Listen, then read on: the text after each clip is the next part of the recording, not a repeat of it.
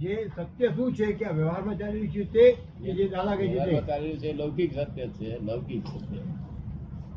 લૌકિક સત્ય અને આ વાસ્તવિક સત્ય બે એટલો ભેદ. પેલું લૌકિક સત્ય છે અને જો સત્ય નહીં કહો તો ઝઘડા થશે લોકોએ માનેલું બધા લોકોએ માનેલું.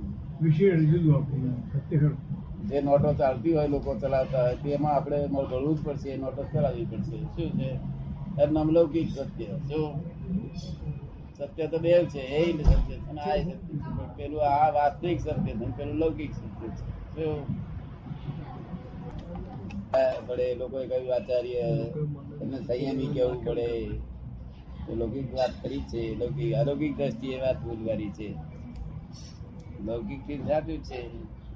બાકી સંયમી તો કોને કહેવાય? વાસ્તવિક રીતે. સર કે જેને અંદર સંયમ હોય, તે સંયમી કહેવાય. બાહ્ય સંયમ તો બાહ્યનો બાહ્યનો ત્યાગ તો બધા ધર્મીને હોય. એને સંયમ ગણાતો નથી. શું કહ્યું? અંદરના સંયમ ને સંયમ કહેવાય. ભલે બહાર ના હોય. અંદરનો સંયમ. તો એને સંયમ કહેવાય. આ તો લૌકિક ભાષામાં સંયમી કેવા પડે નહીં નહીં લૌકિક સંયમ તો સમજ્યા પણ અંદરનો કયો સંયમ? હે? અંદરનો સંયમ કયો? લૌકિક સંયમ તો સમજ્યા બહારનો. પણ અંદરનો સંયમ સંયમ કેવો જ્ઞાન દર્શન ચારિત્ર અને તપ. કોક ગાર પડે તો તે વખતે કોને પડે છે? કીધું છો આપણે શું? આ શું છે? પોતાના કર્મ ઉદયનું પરિણામ છે. જો આમાં નિમિત્ત છે. જો ને? આમાં નિમિત્ત છે, તે નિમિત્ત આપણને કર્મથી છોડાવવા માટે માની ખબર ને? અને તપ તીકડે કરવું પડે, મન સાથે એક્સેપ્ટ કરે નહીં. એટલે મન લાલ લાલ થઈ જાય, તેને સહન કરવું પડે. એ અધિક તપ કહેવાય. જગત બહાર જોઈ શકે નહીં? અને બહારનો તપ જે દેખાય છે આંખે દેખાય છે એ તપો છે ભૌતિક સુખો આપનારા છે. એ તપ સંયમી ના કહેવાય. સંયમ અધિક તપ થાય કેવું હોય તો પછી સંયમી તપ અને આ બીજું તપ કયું કીધું આપણે? ભૌતિક તપ. એ બંનેમાં શું ફરક? ભૌતિક સુખ આપે. આંખે દેખાય બધું, આ બધા દેખાય તપ તમને બધા સમજે પ્રકાર તપમાં બેઠા છે બહુ તપ કરે છે.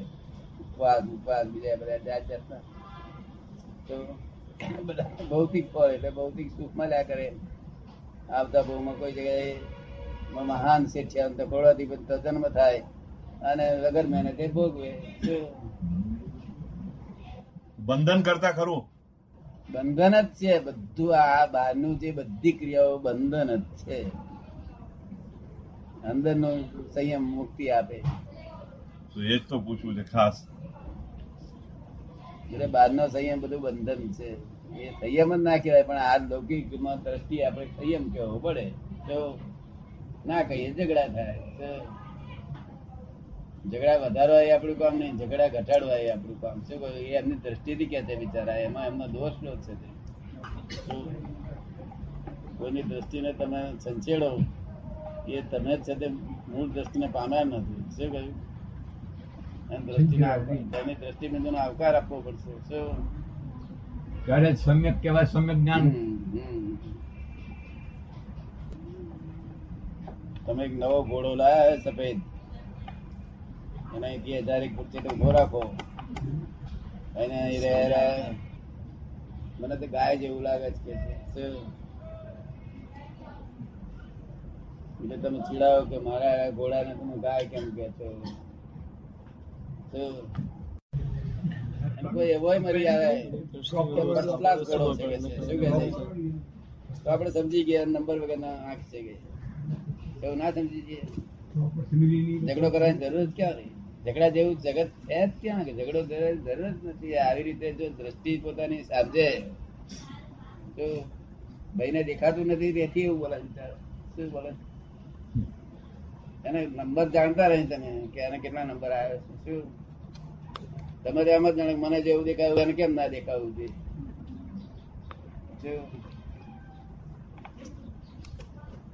અને કોઈની દ્રષ્ટિબિંદુ ને સહેજ પણ છે તે એને ધક્કો મારે દ્રષ્ટિબિંદુ ઉપર આઘાત કરે તો એક નાની નહીં કે છે. શું કે છે? ગાય દેખાય છે ને નહીં તો કે છે પથ્થરો દેખાય છે. ત્યારે આપણે શું કરીએ આપણે ઘોડો એને ગાય સ્વરૂપે દેખાય તો. બધાની અપેક્ષા સંતોષ માનવો. ગાય તો દેખાય માનવો જોઈએ. આ જ વડવાડો છે આ જગતમાં દ્રષ્ટિની જ વડવાડો છે. દ્રષ્ટિ નહીં પહોંચવાથી આમાં માણસને કેટલા નંબર આવ્યા હોય, એમાં વિચાર એને વડવડ કરો. સારા મૂર્ખ માણસ છું ઘોડો છે, નથી ઓળખતો પેલો કે છે મને તો આવું દેખાય છે કે છે. એમ જોડે કકડાટ કરે, મૂર્ખ છું ગધેડો છું. ગધેડો તો દાદા બોલ્યો અને તમે કહો છો ઉપર ટી નામ આપો છો? પોતાની જાતને જ ગધેડા બનાવીએ છીએ. શું થયું? સમજી જવું જોઈએ ઓનલી મામે સમજી જવું જોઈએ. કે કોઈ આધારથી બોલે છે. મને કોઈ કહે કે, દાદા, તમે ચોર છો તો હું કહું, ભાઈ, બેસ તે વાત મને હારી કહી ચેતવ્યો બોલ આવે એનું પ્રમાણ શા પ્રમાણથી તને દેખાય છે? કારણ કે તમારા કોર્ટની પાસે લખ્યું છે દાદા, ચોર સ્મૃત કરેક્ટ વાત છે? શું? હવે લખ્યું હોય તેને ભાઈ બોલીને કે ના એના અધિકાર નથી. આપણે પૂછવું જોઈએ પેલું બોલ સાદા પણ પેલા બાજી પડી માનતો બધું કઈ ગયા ધરતી બિંદુ છે એને. જપો નથી મારતો આ. એ કઈ સોગતાબાજી રમવા નથી બેઠો. જો સોગતાબાજી રમવા બેઠો તો આપણે જુદી સમજીએ કે સોગતાબાજી ગાડી કાઢી છે. તો ગાડી કાઢેલી નથી વસ્તુ. શું કરેક્ટ બોલે છે. પણ એ લક્ષ્ય આપણને ટકી રહેવું જોઈએ ને. એ લક્ષ્ય ટકવાનું સાધન શું? કેનું ટકાવું એ આપણે લક્ષ્ય કે- કે આને આની દ્રષ્ટિ આવી છે. એ જે લક્ષ્ય અને આપણને અંદર કોઈ પણ જાતનો બીજો વિચાર ન સ્ફુરે. અને આપણે આપણામાં જ રહીએ. એ લક્ષ્ય ટકવાનું સાધન શું? દાદાની કૃપા. આ તો એટલા માટે જ આવ્યા છે. કૃપા પ્રાપ્ત થઈ ગઈ? દાદાબાજી સહી કરાવી દીધી.